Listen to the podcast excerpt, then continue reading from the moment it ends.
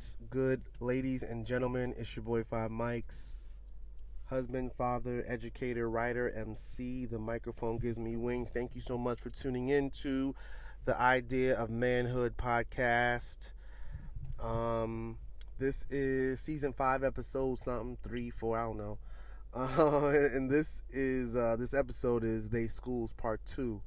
Uh, and so, if you haven't listened this season or last week, um, I recorded "They Schools," and that is coming from uh, coming from a song by Dead Prez, popular hip hop group from the late '90s, early 2000s. They're still active today, but they had a song called "They Schools," where they basically talked about the United States and this institution of education and how it doesn't teach and isn't really uh, wasn't really created with black and brown folks in mind. And so I gave a story last week about a few examples of how um, schools have failed me and our family.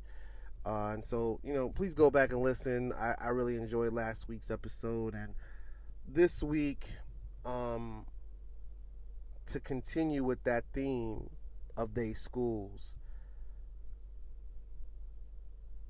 I wanted to um, I wanted to talk through and really process out loud for the first time probably that I've ever, you know, I've ever talked this through in this way. I've worked in several nonprofit organizations, right?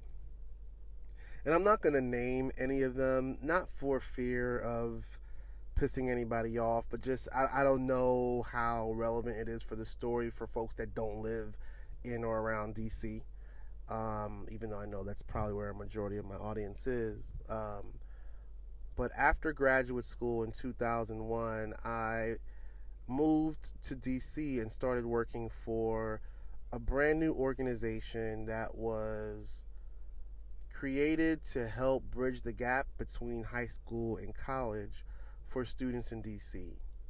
Um, at that time, in you know late 90s, early 2000s, I think it's safe to say that there really wasn't a college going culture in the city, in DC, right? There were definitely kids that went to college, but um, because of the state of the school systems at that time, uh, because of um, you know some of the politics that were happening in and around the city, uh, because that DC is not a state and only has one quote unquote state school that students could attend. Students in DC just, you know, it, it just wasn't a natural talking point in conversation for students in DC, especially poor kids, especially students uh, in in lower economic situations. And so this organization that I that I was a part of was probably the first, if not one of the first organizations whose entire mission it was to help bridge that gap. And so there was there there was you know there were actual processes there were actual processes that we as a staff as an organization worked with DC public schools and charter schools to help bridge that gap. Like step one, do this. Step two, do that. Step three, do that. But more so, this organization really established, I think, is preeminent in establishing a college going culture in the city. Right? And at that time, those of us who were working in the organization and the folks that were attracted to work in that organization, we were just different. You know, we didn't know it at the time. You know, we were all in our 20s coming in fresh out of school, fresh out of grad school, thinking our stuff don't stink. Like, we were just in a different place in all of our lives uh, than we are now. It's some 20 years ago, for real. But many of us who started in, you know, 2001, 2, and then those that came in after us in 4, 5, 6, 2004, 5, 6, 7, and even 8, like, we were just a different breed of people. We had different energy. We, as an organization, as people within this organization, we were culture shifters, right? It was more so than how well or how, you know, not well. We did our jobs, you know, going into the school, having this many meetings and you know, getting, you know, you know, to get your numbers, you gotta get your numbers up. You know, that was the conversations that we would have when we were focused on the wrong thing. Like internally, as you know, twenty somethings, you know, we were like, oh, the the administration always focused on the numbers, and the, and we would sometimes even lose focus on, you know, what we were there to do. But looking back at it now, we were culture shifters and this is not tooting our own horn. This is not being braggadocious. This is not like, you know, trying to, you know, hop on anything and, and belittle any other organizations or systems or whatever. But I think back to who we were and how we operated and how we socialized outside of work, how we used one another inside the school buildings, conversations that we would have, you know, our organization was literally for about six or seven years the only organization in the city that was having conversations with families about completing the FAFSA. The only organization. This is a school system that has 60,000 kids in it, 70, 80,000 kids in it, right? We were the only school, only organization that was really talking about what is a FAFSA what document you know what documents do you need? You know we knew the intimate details of people's family business because to do this work with poor people and people that lack resources, you can't just like, oh, well, come meet me in my office. Like you had to go to their house. You had to, you know, call mom at work and walk to her job and pick up forms and meet at the grocery store and and get people's FAFSAs. And we were doing God's work and we didn't even know. We were shifting conversations. You know what I'm saying? We were you know, I specifically worked, me, myself, and, and, and, and, maybe five or six dudes throughout the history have worked with, um, we're working with boys in these schools to have conversations about college. Now, let me, let me, let me, I gotta paint the picture because folks gonna think I'm welling. They, they gonna think I'm not telling, I just use welling that's how you know that I've been in DC too long because I'm from New York and I just use yo. They think we welling out here, but let, let me let me let me use the you know, the New York word and say like yo. They gonna think they gonna think I'm um I'm not being for really real out here. You know what I'm saying? Like, I just had to throw the New York in to throw you off. But people are gonna think that I'm really you know that I'm really hyping it up. But we used to have meetings with boys in these schools. Now in 2019, you know, there's so many conversations taking place about young men and you know masculinity and and and talking about how we're going to benefit and you know not benefit but work with boys to help them get ready for college. And let me tell you something. These boys we were working with were all the way thugs. Yo like we y'all don't understand what i'm talking about. We were working with dudes that carry guns to school facts. We were working with kids that I know had bodies on them. I know for a fact had bodies on them. And for those, if, if you're white and you're listening, that means they probably committed murders. I know that we were in rooms, closed rooms, with these boys talking about life, talking about you know, how to rebound after jail. They were schooling us on, yo, Mr. Andrews, the jump outs be on New York Avenue at the white van. You can't walk that way. We like, what? What's a jump out? I'm from Brooklyn. Like, yo, these were the these were the conversations we were having with boys that we would talk about jump outs and then we would also talk about the FAFSA and we would also talk about responsibility and we would also talk about being a man and what that means and going to your first college party and what it means to sign up for an eight o'clock class versus a ten o'clock class and how they should set up their schedules. Like we were having culture changing conversations with boys in DC public schools and the charter schools that when I tell you there was nobody else in the city for a good 10, 6 to 10 years that we're having these kind of conversation with these boys. and that's just the program that I managed. That we had folks in every single school. So you may be asking, like, what's the, like, what's the point of the story? And here's what it is. For the majority, for the most part, 99% of the folks in our organization were black and brown. And there were other organizations eventually that came about that started doing similar work.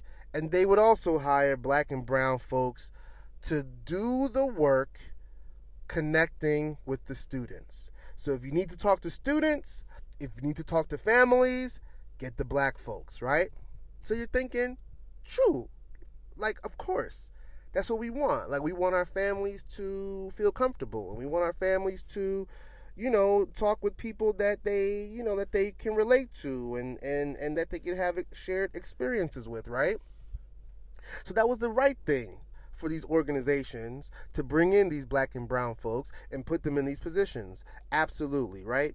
But then right around hmm, 2013, hmm, 2011, right?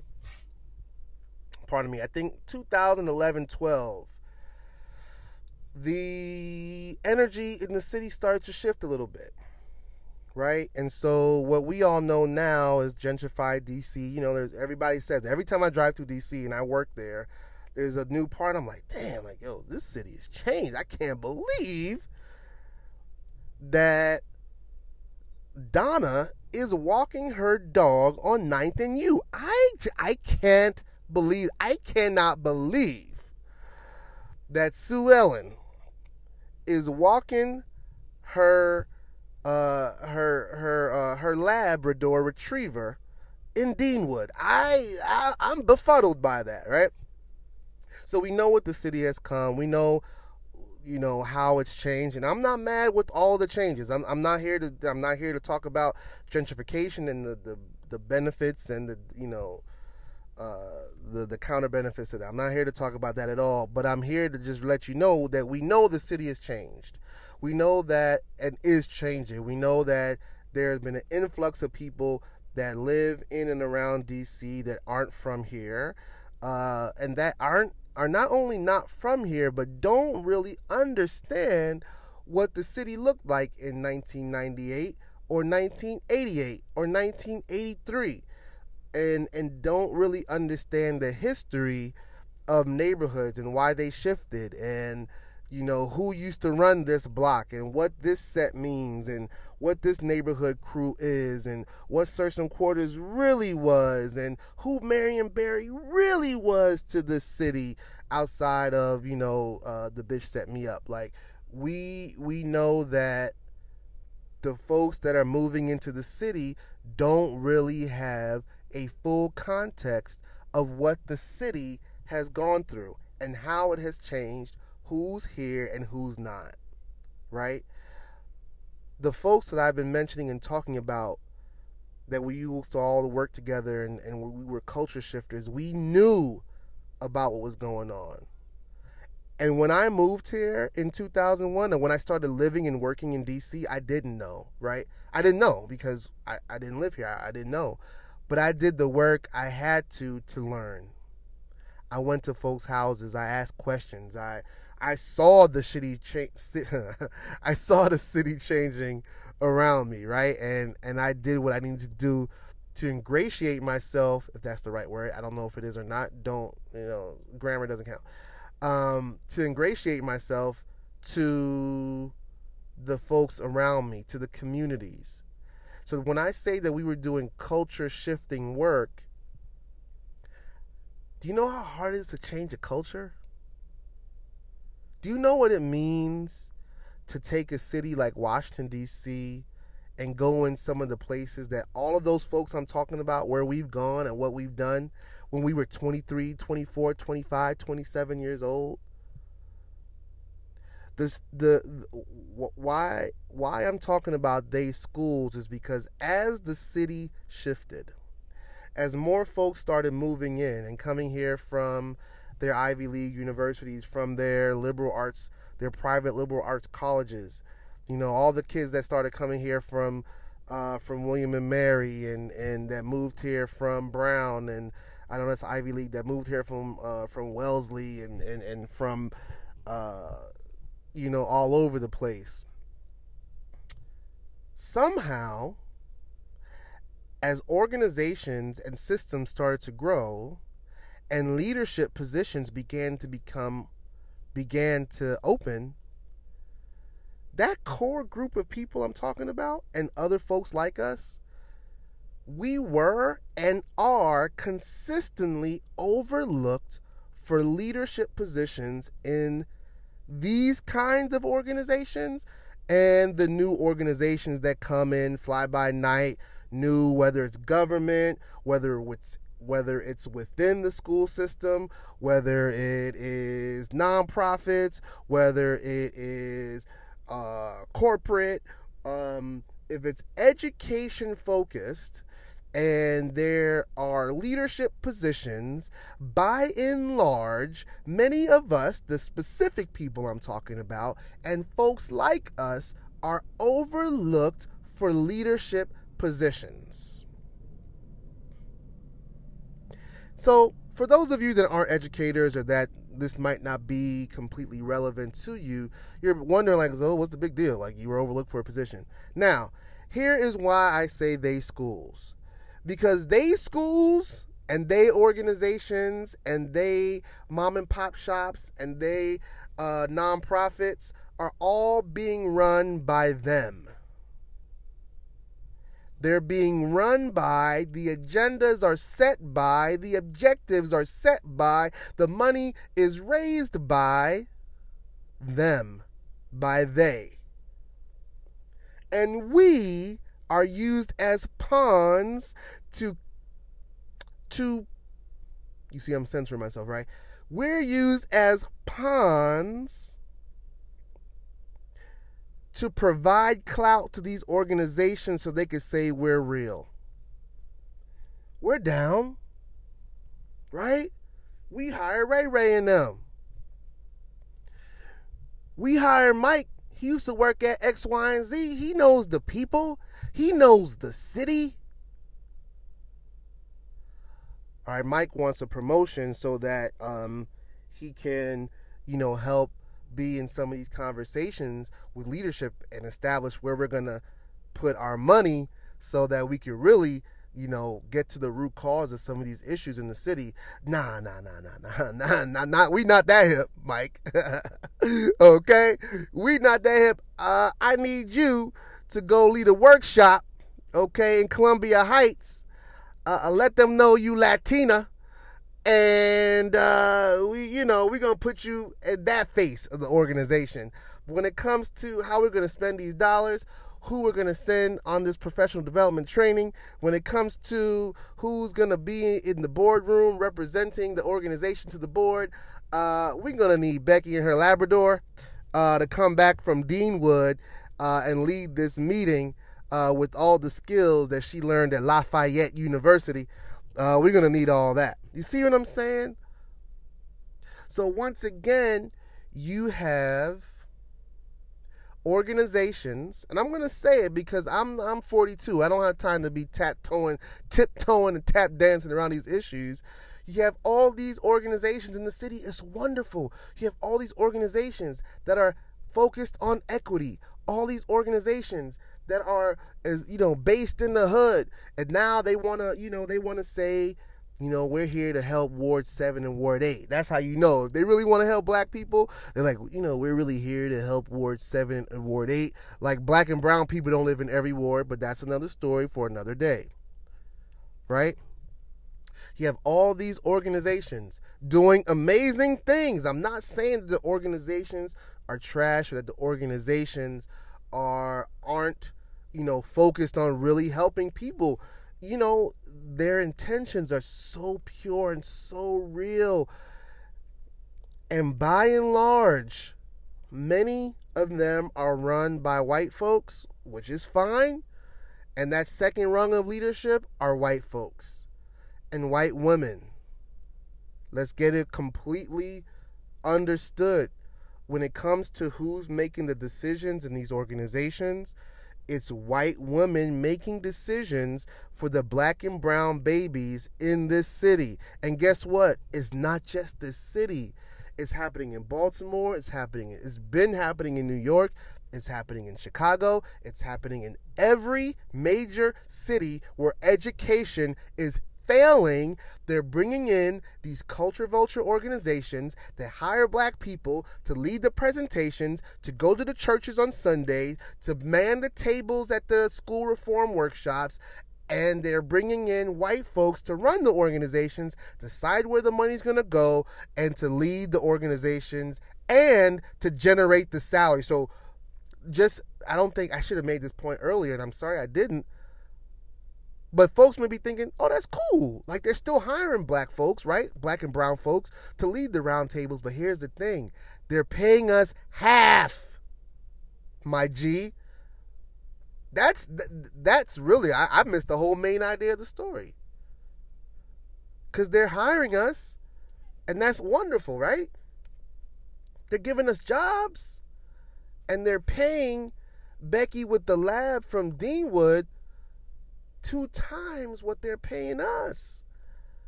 And she just has her bachelor's in in in nonprofit management. She's never even taken a counseling course. She doesn't know how to talk to people because she treats everybody like shit. She can no way go in front of families because she can't even relate to the housekeeper in the office. She doesn't even speak. If you see her outside of work at a non work function, she'll walk right by you on the street because she doesn't recognize black and brown people because they're not in her daily experience. Oh man, I'm exposing everybody. It's too much. I gotta can. I, I might not post this. It's too. It's too much. Psych. You see what I'm saying? Why I say they schools? It's the it's the same system it's the same system that's in place for and why you, you people may not see the connection, but the same system that's in place for the reason why all these athletes are rebelling right now, the reason why teacher unions are going on strike, the reason why entertainers are like, nah, bruh, I'm not gonna sign that contract.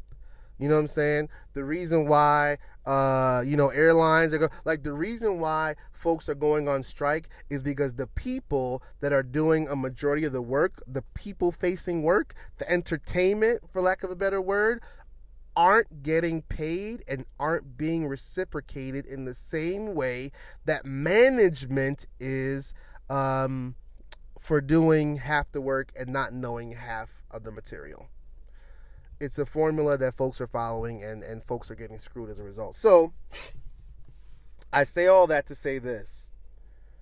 For my people that I've worked with across the um, across time, over time, in these organizations like the one I'm talking about, or or the ones across the city, across the country, just know your worth. You know what I'm saying? Like it's it's really important that we know that we're golden, that we're culture shifters, that we're going to continue to speak life into the populations that we work with directly, day to day, face to face, the folks that need us and need to hear from us. But when it's time for us to go into the boardroom, when it's time for us to have that leadership position, don't shy away from it. Lean into that. I know a lot of people that are like, nah, I don't want to be in the boardroom. I don't need to be with the people. That's cool. But guess what? With the people, you're not going to get paid. You're not going to get reciprocated in the way that you need to, the way that you deserve. You're a culture shifter. You should be getting reciprocated in a way that reflects that. Right? Um, don't shy away from your leadership. Don't shy away from the responsibility. And don't feel like this. I'm really talking to myself. I, I mean, I might pretend like I'm saying to you, I'm really talking to myself. Don't feel like you have to talk their language in the boardroom to get their respect. There's a reason why they had you in front of those people tap dancing and getting them to fill out those damn FAFSAs. Use that same skill, use that same language, use that same tenacity, use that same grit use that same they like grit except when it's from their own people. Use that same grit and determination to demand your salary to demand your responsibility and look them in the eye and say yes i'm going to come in i'm going to dress professionally but i'm going to dress comfortable i'm going to dress the way i want i'm going to talk the way i want i'm going to take this experience that made me so successful with my people into this boardroom into this meeting and I'm gonna demand the respect and I don't have to talk your language. I don't have to upspeak and be like, uh, you know, I mean I'm just thinking no, I'm gonna say what I need to say in the way I need to say it. I'm gonna be respectful and I'm gonna make sure that everybody understands what I'm saying and I'm gonna do it that way because I have confidence. And I know you're not used to me having confidence in this space in this way, but guess what? Times are changing right? Like to me, that's what we have to do because we're culture shifters. And when you shift culture, you can do anything. You feel me? You understand what I'm saying? Sorry. Um, so they schools, please, my people, educators, folks that are out there, do what you gotta do. Thank you. This is Mike Andrews. Damn, I use my whole government. Well, this is five mics, husband, father, educator, writer, MC. Uh, the microphone gives me wings. Thank you so much for tuning in. And when I say it gives me wings, when I say the microphone gives me wings, I'm talking about freedom. Peace.